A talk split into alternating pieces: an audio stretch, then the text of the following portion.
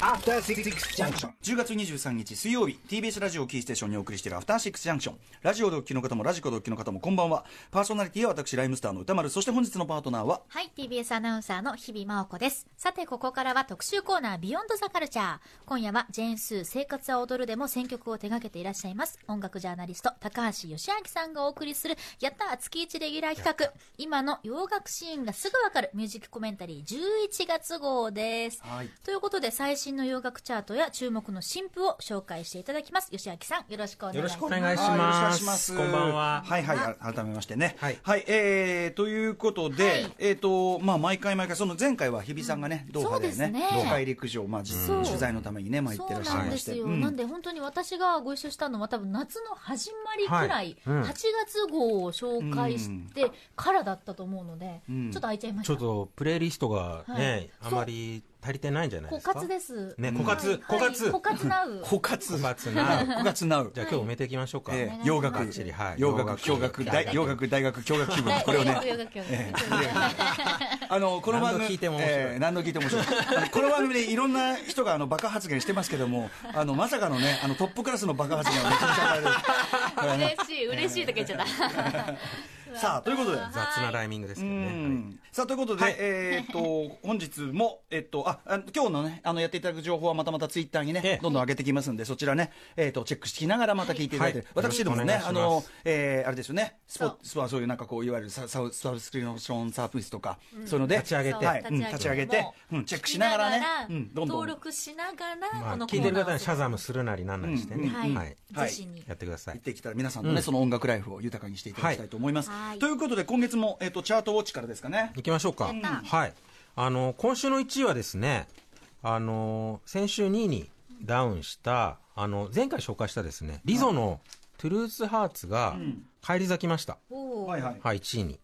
で、これで彼女はですね、あの、イギー・アゼリアのん2014年のヒット曲のファンシーが記録した女性ラッパーの最長1位記録と並びました。タイああすごいね。だから来週のチャートで新記録がかかってるというあそうことです。はい。最近なんか記録がね、バンバンね、更新されてますね。すねねはい。で、あの、このリゾは前回まあ取り上げたので、今回はですね、先週にそのリゾを退けて初登場で1位になった、ん。えートラビス・スコットお。の新曲、ハイエスト・イン・ザ・ルーム、紹介したいと思います。今週はもう6位にダウンしちゃったんですけど、あそうですか。はい。で、トラビス・スコットは、えーテキサス州ヒューストン出身のラッパーで、ん。現在28歳。で、ちょっと今月頭にあの、破局報道が出ちゃったんですけど、うんうん。あの、カイリー・ジェンナーの元彼です。はい。あの、二人の間には去年2月に子供生まれたばかりなんですけどねあらまあらま。結婚はしてないんですけどね。うんうんうんはい。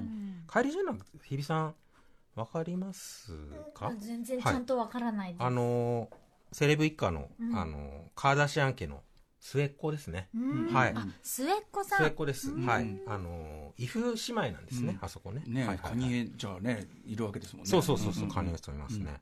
で、彼女は21歳の若さで、去年のアメリカのセレブリティ長者番付で、第5位にランクインしてるんですよ。あの、カイリーコスメティックっていうのをあの経営してる実業家なんですけど、このランキングすごくて、1位がジョージ・ルーカス、うん。2位がスティーブン・スピルバーグ、3位がオプラ・ウィンフリー、4位がマイケル・ジョーダンで、5位がカイリー・ジェンナー。えはー、おかしいでしょおかしいよね。20と当時21歳ですよ。今22歳え、です。そんなにカイリーコスメティック売れてんの？ということですね。6位が JG です。えちょっー、あ、そう。、で、彼女のインスタのフォロワー数は1億4200万人で、ん世界第6位なのね。うんうん。で、1回のその PR 投稿、んうんうんスポンサードポストの金額は、これダントツ1位なんですけど、126万6000ドル。とうわ1億3000万。あ、だから彼女が一発押すだけで、って感じだ。もうだから世界一のインフルエンサーですね。なるほどね。だから自分の企業だけじゃなくて、そのやっぱりインフルエンサーとしてのそういうところが買われてっていうこともあそういうこるのか。とですね。1ポスト1億ですよ。うわ怖っ正月に1回ポストしたらもう1年遊んで、1年どころじゃないと思うね。そう。ですよ。そうですよ、一生一生。3回ピピピやりよう。によってはねやればもう。やりようによってはね マック作戦とかいろんなのありますけど、まあそれはちょっと置いときますけど。コンビニの100円コーヒータダになるやつとかね、ツイートしたりしたらそれで1億ですから。世あ界って広いんだな。広いですね。なるほどね。そんなカイリー・ジェンナーと付き合ったわけですから、トラビス・スコットも当然ただものではないわけですよ。確かに。はい。まあ、今ドレイクとともに一番人気のあるうん。ラッパーと、まあ確かに。はい、言っていいと思います。うん。で、去年リリースしたね、 Astroworld っていうアルバムで、うん。完全にトップラッパーの座を決定づけました。ははい。い。はい僕らハイボール飲みながらやってますけどね。はい。はいはい。いやいいじゃないですか。はい。で、早速ですね、トラビスにとって、これ2曲目の、はい。あの、 Sick Mode っていう、 Sicko Mode って曲について、2曲目の全米生ヒットになった、その、 Highest in the Mode、ハイ Highest in the Room 聞いてもらいたいんですけど、うんこの曲あの、まあ、カイリー・ジェンナーとの破局もうん。曲中で示唆してるんですけど、ん基本的には今の自分が置かれている状況やステータスを歌ってる曲で、一番最上階。そういうこと。 Highest in the Room はもうあの今の音楽シーンでトップにいるよっていう意味と、マリファナあるもしくはドラッグでハイになってるってるっていうことうんうんのダブルミーニングになってます、うんうんうん。はい。じゃあ聞いてください、えートラビス・スコットで Highest in the Room ですはい、えー、トラビス・スコットで Highest in the Room、まあ、はい。そのね、えっ、と、業界というかね、そういうビジネス的に頂点を極める、えーで、まあ、その、まあ、はマリファナなりなり、まあ、ビデオを見るとね、こう、葉っぱ吸って、ふわーなんてはいはいはい。ハイになる、かけてるのはいいけど、なんかやっぱり、それでもすごい暗い。そうあのあのサビで歌詞の中も。うん、サビでもハイエスト・ルームって言ってるんだけどちょっとここから抜け出したいみたいなこともラップしてるんですよね、うん。だからね、頂点極めてるけど、このなんか虚しいみたいな感じがすごいね、巨来する感じが。また、まあ、その悩みを歌うのもスターの特権ではあるんだけどさ。うん。この酩酊感ですよ、なんかね、はい、あとやっぱでもかかわいい顔してねかっこいいよね、うんなんかね。うん。すこれはまあいわゆる金かかってるビデオだな、うん。本当ですね。うん。うんはいトラビスでちょっとこの流れで、んあの8月28日にですねあのネットフリックスで公開になったトラビス・スコットのドキュメンタリー映画ほうほう「えー、ルック・ママ・アイ・キャン・フライうん」を紹介したいと思います、これ2017年から2019年にかけてトラビスの成功の奇跡を追った、まあ、約90分のドキュメンタリー映画になります、でこれまず冒頭10分ぐらいは今トラビス・スコット取り巻く状況がどれだけすごいことになってるかっていうのを、主にそのツアーの映像を中心に構成してるんですけど、とにかくライブの盛り上がり方がうんうん。半端ないんですよ、あの基本的には今こう後ろでまだかかってますけど、ハイエスト・イン・ザ・ルームみたいな遅い、うんこう酩酊感のある、なんならダウナーなね。そうそうダウナーな曲ばっかりなんですけど、まあもうモッシュとダイブの嵐、うん。あのだから音消して見てるとハードコアパンクのコンサート見てるみたいな感じなんですけど、しかもねアリーナ規模の会場でモッシュダイブやってるからもう迫力がすごいのよ。本来ねそういうのはちっちゃいライブハウスで。そうそうそうそうそうそうそう、うん。でこのドキュメンタリー中にも出てくるんですけどあの盛り上がった挙句ライブ盛り上がりすぎてトラビス暴動を扇動したとしてですね、治安便乱行為の罪で警察に逮捕されてるんですよ、そこまですごいことになってる。そんなアーティストいます 盛り上げすぎ。盛り上げすぎ逮捕？でも失神者続出でセキュリティも骨折したりとかしてるんですよ、かなり。それはね普通に見てて危ない、うん。でもそこまでのこう引力っていうかパワーがあるすってこごいですねとなんですね。すごいすごいすごい。佇まい的にはもうだからロックスターっていうかね、そうですねうんうんうん。でもファンに対してはめっちゃあったかい感じなんですけど、はい、でドキュメンタリーの内容的にはあの、まあ、さっきも話したカイリー・ジェナーとの間に授かったあの子供娘のストーミーちゃんの誕生だったりあと幼少期の映像を交えた、まあ、トラビスの生い立ちなんかも語られていくんですけど軸になっているのはあのトラビスの名声を決定的にした、まあ、去年出た、えーアストロワールド」ってアルバムのメイキングと、そのアルバムに合わせて行われた北米56都市を、まあ、回るコンサートとの密着、そして最終的にアストロワールドアストロワールドがグラミー賞の最優秀ラップアルバム賞にノミネートされて、さあ受賞できますかどうなるかなっていうところが一つの大きな流れになってます、で結論から言うとあのトラビスのアストロワールドはあのカーディー・ビーの女性ラッパーのカーディー・ビーの,、あのインベージョン・オブ・プライバシーに、まあ阻まれて、あのグラミー賞受賞はかなわなかったうんうん。ですね、うんでその受賞を逃したことによるトラビスの失望ぶりがね、ちょっと気の毒になるぐらい落ち込んでる、落ち込んでるんですよ。うんうんで、トラビス同時に、あの、執行モードって曲で、最終ラップソング賞にもノミネートされてたんですね。うんうんうんうん。で、それも、ドレイクのゴッズプランって曲にあ阻まれてあ、うんうん阻まれちゃうんですけど、屈してしまうんですけどん、でもこれに関してはう、ん。トラビス、まあ、しゃあないかみたいな態度で受け受け入れてるんですよ。でも、アルバム賞を逃したことに関しては、本当に悔しそうにしてて。でもそれも納得で、アストロワールドってもうここ数年のヒップホップアルバムでも、もう屈指のまあ、うん。完成度の高い作り込まれたコンセプトアルバムなんですね。だ正直もうカーディビーにはなんか彼女のそのうん現象に負けちゃったみたいな、ね勢いがね。そうそうそう、そういうところがあるんですね。はい。はい。で、トラビスってあの、まあ、プログレッシブロックの、まあ、レジェンドのピンク・フロイドうん。とか、あと、まあ、サイケデリックラップの先駆的存在のキッド・カディ、うん。えーみたいなアーティストからの影響が強くて、うんうん。あのー自分でもね、シングルで売っていくタイプっていうよりかは、あの、トータル性の高いアルバムを作って、それで勝負していくっていうタイプ。ああある意味昔ながらのね。そうそうそう、んん。それを自分でも認めてるんです。だから、ケンドリック・ラマーとかもね、そういうちょっと近いところがあるかもしれないんですけど。うん、で、あの、トラビス・スコットのそのアストロワールドのツアーのタイトルも、Wish You Are Here っていうんですけど、うん。これピンク・フロイドの名盤からうん。引用しているタイトルだったりするんですね。はい。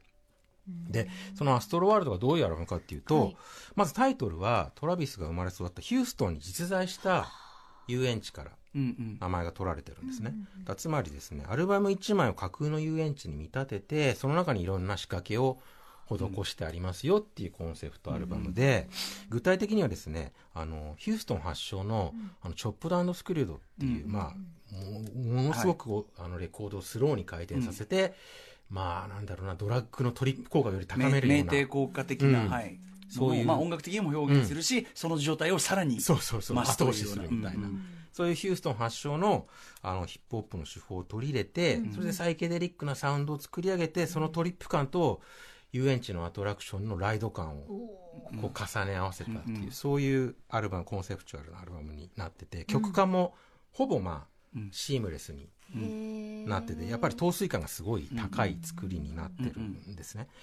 で、アストロワードの仕掛けとして面白いのは、アルバムにもうめちゃめちゃ超豪華ゲストが参加してるんですけど、うん。一切クレジットがされてないんですよ。うんうんで、メンツ的には、もうスティービー・ワンダー、ドレイク、ジョン・メイヤー、フランク・オーシャン、あとアース・ウィンド・アンド・ファイアのフィリップ・ベイリー、えーファレル・ウィリアムス、ザ・ウィークエンド、ジェームス・ブレイク、テーム・インパラ、キッド・カディとかも、普通ならもう喜んで、うひゃうひゃ言いながらクレジットしたいような、もうトップアーティストが並んでるんですけど、こう、何の情報もなく聞いていると、不意にこう A クラスのアーティストがバーンと出てくるのがまずそのアトラクション感あえそこまでのをね高めてる。すごい方だとそうそう、そういうふうに作り込んでる。普通はね、うん普通はね、そうなんですけーその。効果を狙ってるんですはかねいはいはいはいうん。おそらくね。うんで、そのアストロワードを象徴する曲が全米チャートで1位になった、あの、ドレイクをフィーチャーしたシッコモードっていう曲で、これタイトルは、まあ、シシッコってシックですね。うん病的。だから、えードラッグ的にやばいモードになる、やばいテンションになるみたいな意味のタイトルなんですけど、この曲、こう、ビートスイッチって手法が取り入れられてて、うん。あの、1曲の中でう、んビートっていうかトラックが3回うん。変わるんですよ。で、このトラックの切り替わっていくスリルがまたこう、うん。アトラクションのライド感だったり、はいジェットコースター感。そうそう、あと、どちょっとドラッギーな、うんうんうんあの、サイケデリック感とか、うんトリップ感をこう、表現してるんだと思うんですけど、で、これからちょっとその、執行モード聞いてもらうんですけど、うん。ちょうど1分ぐらいのところでドレイクが、ヤングラフレーム、ヒーインシッコモードって言うんですよ。うんトラビスがやばいモードに入るぜって。うんで、でそのラップをした直後に、途端にビートがカチッと切り替わるんだけど、うんうんそこからがこう、なんていうの、大騒大騒ぎポイントっていうか、ダイブしたり、モッシュしたりするようなところになるんですね。はいはい。じゃあそこにちょっと1分ぐらいのとこかな、注目して聞いてください。はいえートラビス・スコットでシッコモードです。はい、えー、トラビス・スコット、シッコモード、お聞きいただいております。はいかっこいいねかっこいいなはいはいはいはい。うん。で、ちょっとドキュメンタリーに話戻しますと、はえートラビスがなんでこう、アストロワールドのこのグラミー賞最終アルバム賞受賞にこだわったかっていうと、まあもちろんアルバムの完成度に絶対的な自信を持ってる人もあると思うんですけど、やっぱりこの作品がですね、あの、自分がまあ子供の頃から見てきた、あの、地元のヒューストンのカルチャーだったり、ヒップホップのトリビュートであり、まあ集大成うんうん。みたいなアルバムになってるからなんですね。んで、あのートラビスは遊園地、その、亡くなっちゃった遊園地、アストロワールドっていう遊園地の跡地で、そのアルバムのリリース後にアストロワールドフェスっていうのを開催して、一時的にアストロワールドを復活させたりもしてるんですね。はい。で、そこも、もう今の活躍してる若いラッパーだけじゃなくて、あの、地元のヒューストンのレジェンドのラッパーとかも呼んだりもしてるんですけど、だ要は、こう、自分の成功を、こう、地元に還元していく、割とヒップホップの、あの、伝統的なサクセスストーリー、いや、すごいヒップホップアーティストらしいヒップホップアーティストでもあると。そうそうそうそうん昔ながらの。と言っていいと思いまうんす。はい。ウエチョにとってのドリームランドですね。あ、そういうことかもしれない確かに確かに。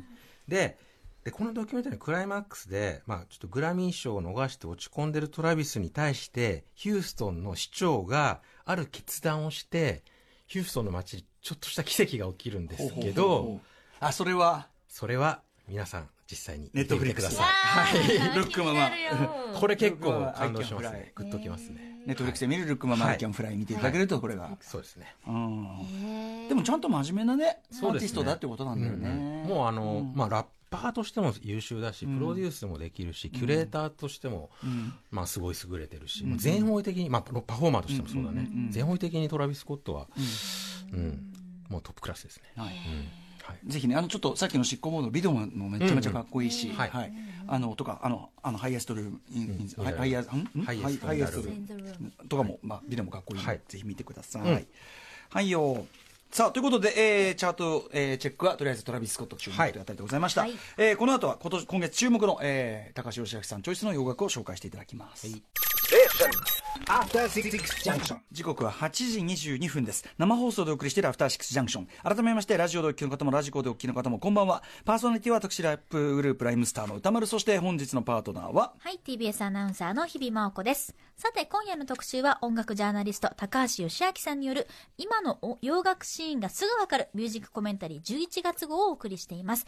今日紹介していただく曲の情報を放送後にまとめて番組公式ツイッターにアップしますし、気になった曲があれば聴きながらぜひ自分のね、プレイリストなり何なりにうん。入れていってください。シャザム的なアプリでこうね、曲をチェックするのもよし、えー僕とかはもうあのあれですよねそういうサブスクリプションのあれでもう検索して、はい。でもうバンバン片っ端から入れてく。うんそのあのよし君が紹介してる曲だけじゃなくてその人の過去作とかもガンガンもうガンガンガンガンチェックしていくというようなね。いつもお二人とも下向いてますからね。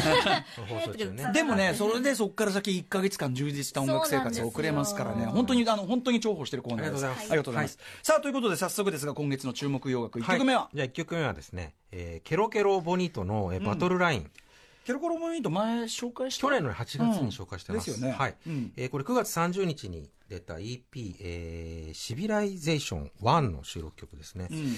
で、まあ、ね、今宇多丸さん言った通り、去年の夏に紹介したんですけど、えーボーカリストが日系イギリス人の女の子で、うんえーサラミドリ・ペリーさん。で、13歳まで、えー北海道に住んでたっていう方で、あの、だから歌も日本語と英語を両方使ってる曲とかもあったりして、えーうん。だからケロケロなんですね。ケロケロボニート、はい。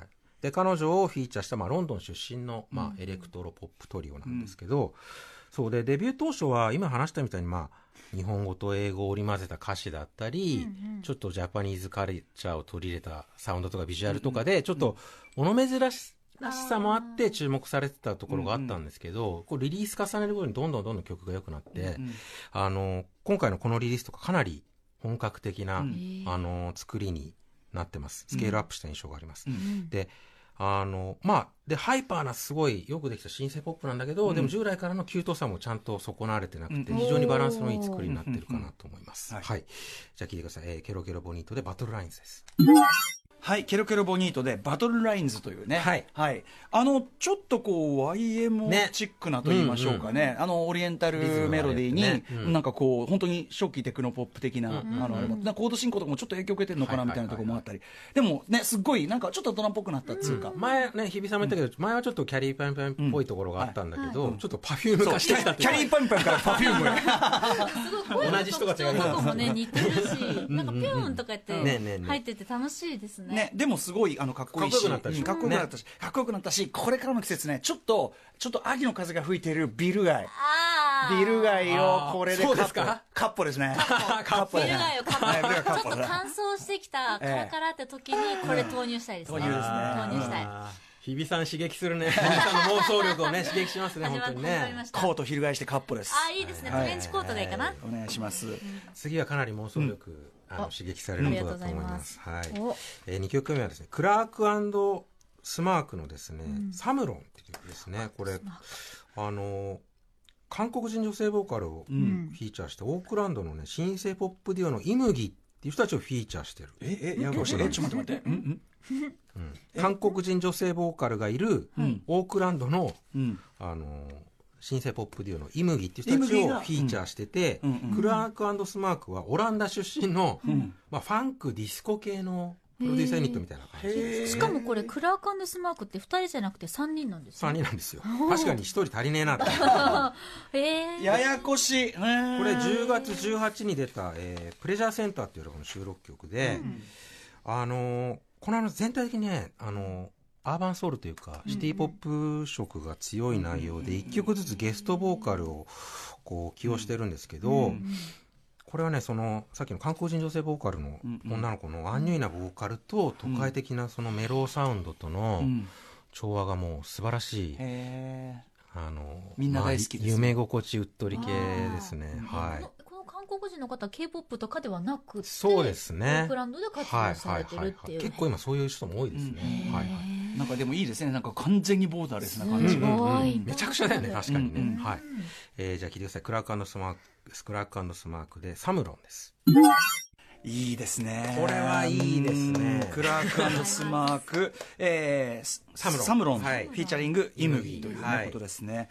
うん、なんか、あの、イムギのその女性ボーカルの、あの、すごいアンニュイで大人っぽいけど、うん。でもそのなんかアジアン女性ならではのちょっとしたロリミはね。ロリはい。ロリミ、ロリミ、ロリミ、ドリーミーなロリミ。ロリーミーなロリーミ。ーロリーミーなロリーミーもあって、で、なおかつこの季節、今、この季節ね。今です寒すぎず。冬ではない。ちょっと日差しがちょっと暖かいくらいの、暖かいでも茶色寄りのコーディネートかな。そうそう紅葉仕掛けくらいそうね、コートの下、シャツぐらいでもいいんだけどね。外苑前とかシャツでもがいいねもう本当外苑前とか外全然行っちゃってもいいかもしれないですね。外苑前イチョウが臭くなる。る前ぐらい、そうね、銀杏踏まないように気をつけてね、はいはいはいコツンコツンといきましょ。いうしかも一人ではいいんじゃない一一人人一人一人ねですよ、そんなものは。我々完全に飲んでるね。ブラック日課をね。そういやこれは俺だって聞きながらマリアージュってマリアージュですよこうるせえよ。全然おしゃれじゃねえよ、お前だって。で、これ、クラークのスマークアルバムね、全体的にこんな感じになあってます。アルバム落落としました。ありがとうございますさあ、続いていきましょう。ます。はい。えー、3曲目はですね、えー、マジット・ジョーダンのスーパースター。えーこれ10月4日に出た最新シングルですねマ。ジットジョーダン。はい。これカナダ出身の男性 R&B デュオで、あのーまあ、さっきも、あのートラビス・スコットの執行モードで出てきた、ドレイクが、えー主催運営する OVO サウンドの所属アーティストです。これがもうね、うん。胸キュン爽やか系 R&B の傑作でございます。あそう。これはい。もう二人ルックスもなんだかすごいおしゃれな、うんうんうんうんおお二人なんですねそうですこちらも。ねはい、デュオでございます。はい。へえマジット冗談やってみましょうかね。はい。えーマジット・ジョーダンでスーパースターです。マジットジョーダン、スーパースターを聞いていただいております。もう日比さん、良きですか？良きです。これねこれは最高歌謡です本当に、ん。素敵。声がまたうんちょう素敵どですね。ねこう高すぎずうん低すぎず、うんこう少年感もちょっとありながらしっかりとこう抑えてくるこの心地よいうん。うんうん音程っていうのがもう秋のこの始まりにちょうどいいですね、なんかいつの間にかこういうさ、その昔はさ、ほら、ブルーアイドソウルなんて言ったけど、いはいはい。はいつの間にかそういうこう非白人的なうんうんうん、その、こうあアーバン R&B みたいな、まあ、R&B もともとアーバンだけど、はいはいはい。なんかその、なんかこういうのってすごくこう、一ジャンルとしてこう、うんうん確立された。確立されたなっていう感じがありますね。そうですね。いつ頃のかなね。うん。なんかこういう聞き心地がいいやつね。まあ、ジャスティン・ティンバーレイクとかが以降なのかな。そうかそうか。そうかメイヤー放送とかね。うん、でもなんかちょう、そうそうそう、なんかちょうどいいんですよね。うんうんで、もう本当にこういういい曲ばっか出してて、しかもドレイクのレーベルに所属してるのに、はい。全然売れないんですよ、あ、そうなの、えーそうそうそう。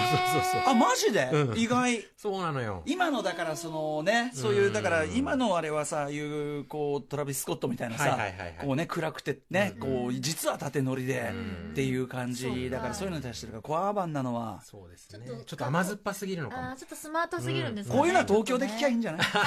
東京が似合うんじゃない？じゃあね。そう。だな、そうだな。メランコリックな我々が活用しましょうか。我々が活用すればい。いんじゃない。はいいただいちゃいます。はいはい。はい。じゃあ次行きましょう。4曲目。えーアルフィー・テンプルマンの Used to Love。えーこれ10月3日にリリースされた、まあ、最新シングルです。アルフィー・テンプルマン。はい。えーこれ去年デビューしたばかりのイギリス人シンガーソングライターで、聞いてください。まだ16歳です。はい。あで、前回紹介した、あの、レックスオレンジカウンティって覚えてますかね、うんうんはいで、彼にも通じる、まあ、ヒップホップ心のあるブライ、ブルーアイドソウルよりのシンガーソングライター。なんですけど、ちょっとね、16歳とは思えないです。へー。はいえーまた美形な。ね、すごい美少年じゃな美形な方ですね。この子は売れるでって感じですよね。うんはい。来るはい。じゃあ聞いてみましょう。はいえーアルフィー・テンプルマンで Used to Love です。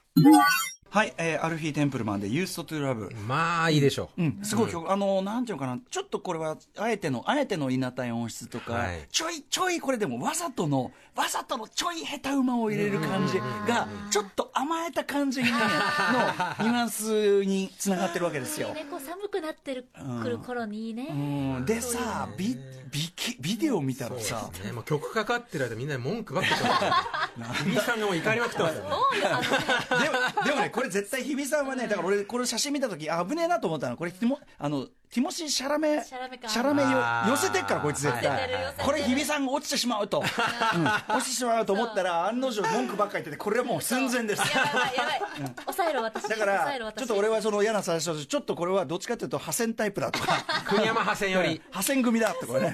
こいつ破線組構成国員だ山よりですね。でね、このミュージックビデオ、女子ばっかですもんね。そうなのよなんかさ女の子5人に囲まれてねすごい素朴なね、そのうん。フィルムっぽい映像で女の子に囲まれてキャッキャキャッキャやってる。で、そこで失恋ソング、ああいう若干素朴な雰囲気もあるような失恋ソング。クソでね、ジャジャケのアートワークとか見る限りでも、こいつ、こやつは分かっとるよ。自分の可愛さを最大限に自分がどう生かそうとしてます見えてるかよく分かっとるよ、これ。頂点なんだからヒエラルキーのね。でも、いいね。これジョン・メイヤーみたいなプレイボーイになりますよきっとね本当嫌なやつになりますよこれはいやーまっすぐ育ってほしい。ね、でも、あの、もう素敵ですね。はい。他の作品も聞いてみます。他の曲もアルフィー・テンプルマンさんです。さあ、そして、じゃあ最後ですこれ。ははい。い、えーっとマット・マルティスの「ロムコム・ゴーン・ロング」という曲です、えーこれ11月8日にリリース予定のセカンドアルバム「Krystal」からのリードトラックですね、でこの人はですねここ数年、まあ、ホットな音楽スポットとして、まあ、注目を集めてます。あのサウスロンドン出身のシンガーソングライターで、えー22歳です、はい。まあ、まだ若いですよ22歳っつってもね、はい、でこれ先週公開になったあのフランク・オーシャンがあのアップルミュージックでやってるあのビーツワンっていうラジオ番組でかけて、うんわやべえっつって話題になった曲なんですけど。じゃあ今もうホットな。はいはい、うんうんうん。でこれすごいビターなんだけどものすごい綺麗なメロディーの失恋ソングへです。はい、うん聞いてください、えーマット・マルティーズで、えー Rom-Com Gone Wrong ですえーマット・マルティーズさんで、えー Rom-Com Gone Wrong というね。はい、まあ。の Rom-Com ってのはロマンティックコメディうんうん。の意味で、俺の恋はロマンティックコメディ映画みたいにうまくいかないなみたいなそういうでね、ん、で、えーあのビデオもねね。なんかそれを撮ってる。うんで,、うん。で監督がどうやら好きな女の子だったのかな。思われる女の子みたいなね、でその女の子別にいわゆる美人タイプじゃなくてさ、ね。なんかものすごいさブスッとしたさ。気が強そうな、うん、ね。でおそのね、ま、あのマット・マルティさんもなんかマルティーズさんもじゃアーシャイで見るよりずっと少年っぽいっていうかさ。そうですね童顔ですね、ん。つるっとしてる感じ。でなんか無表情で悲しみに耐えてる感じが、ね目が半分ぐらいしか開いてない感じで。うん、まあこのビデオっていうか曲聴きながらみんなさブラックニッカ飲んでさ 好き放題。言いたい放題。歌丸さんがいろいろ設定を煽って日比さんが「やだもう」とか「やだ」みたいな素敵とか言ってんのダメだよってわ勝手なこと言いまー勝手なもう妄想が広がっちゃって。すでもいやあの冗談はさておきすっごい本当にそれこそ今の季節にぴったりな、めっちゃ完成度高いポップソングって感じしますけどね、メランコリーなね、はい他の曲もやっぱりこんな素晴らしいですね、うんいいですか、はいやっぱり、はいはいうわー、嬉しい、増えた。うん。あでも本当に、あの増えましたね。特にやっぱあの秋はさ、うん、大事ですね曲聴きたいじゃん。はいはいはいはいはい。貯めてえじゃん。景色をさ。食べたい。うん。あそうでそうですね。ゆっくりゆっくり聞きたいし、はい。やっぱりねありがたいです。増えましたよ。ライムスターのねツアー開演前に流してる僕が選曲した BGM のリストもね、ちょっと皆さんにお送ありしますので。お願いします。お願いします。あのみんな喜ばれはいますありがとうございます。いはい。つも、はい、秋バージョンになってますからね。はい、えー、ということで今回も、まあ、とっても素敵なあありがとうございます。さらにねあのトラビス・スコットの話もめちゃめちゃ面白かったですし、ははい。いはいえーいつもありがとうございます、えーではよし君最後にお知らせことなどありますか？あのぴあアプリのライムスターの連載「あえー Run for the Road」えー47都道府県ツアー道中記はい。えーこれ、うん。メンバーに個別取材でね、ええやってる連載なんですけどロングインタビューして。えっとあさって25日の回から宇多丸さんになります、はい。私の回になります。はいいかがでした私のね。めちゃくちゃ面白かった。てかみんな面白いんだよ。本当に面白かった。みんなそれぞれすごいね。1そうそう対1でインタビュー？そうなんだであの個別取材で、はい。今までライムスターのメンバーもあんまり話したことないライブの話だから、メンバー自身が読んであこいつこんなこと考えてたのかみたいなことを発見があるらしいですそうそうそうそうそう。だからやっぱ D の回読んで、うん。そのステージングに関して D が言ってることで、あのまあなるほどなと思ったみたいな、でもまああの言わんとしてることは分かる。そういうあのこういう言語化の仕方の仕方はないけどしたことはないけど、あの言わんとしてることは分かるとか、うんうん逆に D がラップしてる時俺はこういうことを気を使ってますよとか、すごい。なんかちょっとね、めちゃくちゃ面白い。まさに舞台舞台裏というか、うんうんうんうん。心の裏というか。あとライブねあのライブができるまでの話。今日はい。よし君がすごい驚いてたのは、うん。その曲順をこうやって決めてでリハにやっててここの中のブラッシュアップの段階の話ねすごいね。いやいやもう全然全然まだダメまだ全然途中だよみたいな。このこれを見つめてくんだよみたいな話とかね。あとびっくりしたのが歌丸さんのステージング今度ね皆さんライブ見るときに一挙手一投足見逃さないでください。全てに意味があるんです。あのちゃんとね計算され尽くしてすごいですよこれ。特に D がラップしてる時のそうそうそう。あの立ち位置とか位置に関してはかすごく考えてるみたいな、えーああ確かにそういえばっていうのがね発見がありますねいいんですか？そんなこと聞いちゃって。でい意識には上らなくてもなんかトータルで印象の差に変わるはずだみたいなね。あんまりでもみんな意識で見られると 恥ずかしいかもしれないけど。ちょっとね、うん。あとライムさんのライブはちょっと演劇的なんだってそうそうそうそう。話とかもめっちゃ面白いし。これはねそのもちろんあの自分でもそうやって思ってたことなんだけど、最初にそのワードで言われたのは瀬能さんが瀬能正夫さんがあのライムさん。のライブ見てあの音楽ライブとその演劇の中間みたいな感じがするっつってあでも確かに全くおっしゃる通りで多分気を使ってる部分ってのはそういうことだと思うみたいな。なんかそういう部分が、はい。あのー本当にね、今まで他で語ったことある、そしてメンバーも驚くような話が いっぱい出てます。ピアアプリで読めますので、はい。無料ですからピアはい、はい。はい、ぜひ読んでみてください。うん。あとは、生活は踊る、はい今週金曜日、えー音楽コラム聞いてぜひチェックしてください。今週何やるの？K-POP やりますおおなるほど。いわゆる K-POP とは違う韓国ポップスですねはい今ね、はいアジア全体もまたね、ええ全然今までのイメージと違うの出てますねこういう。の吉田さんで面白いね。はいはい。えー、といったあたりです。えー、以上、高橋義明プレゼンツ、今の洋楽シーンがすぐわかるミュージックコメンタリー11月号でした。来月もよろしくお願いします。ありがとうございましたお願いします。明日のこの時間は、歌丸よ、ペン回しなめんな特集をお送りします。舐めてないけど、回せないからさ、俺さ。Station. After Six Junction.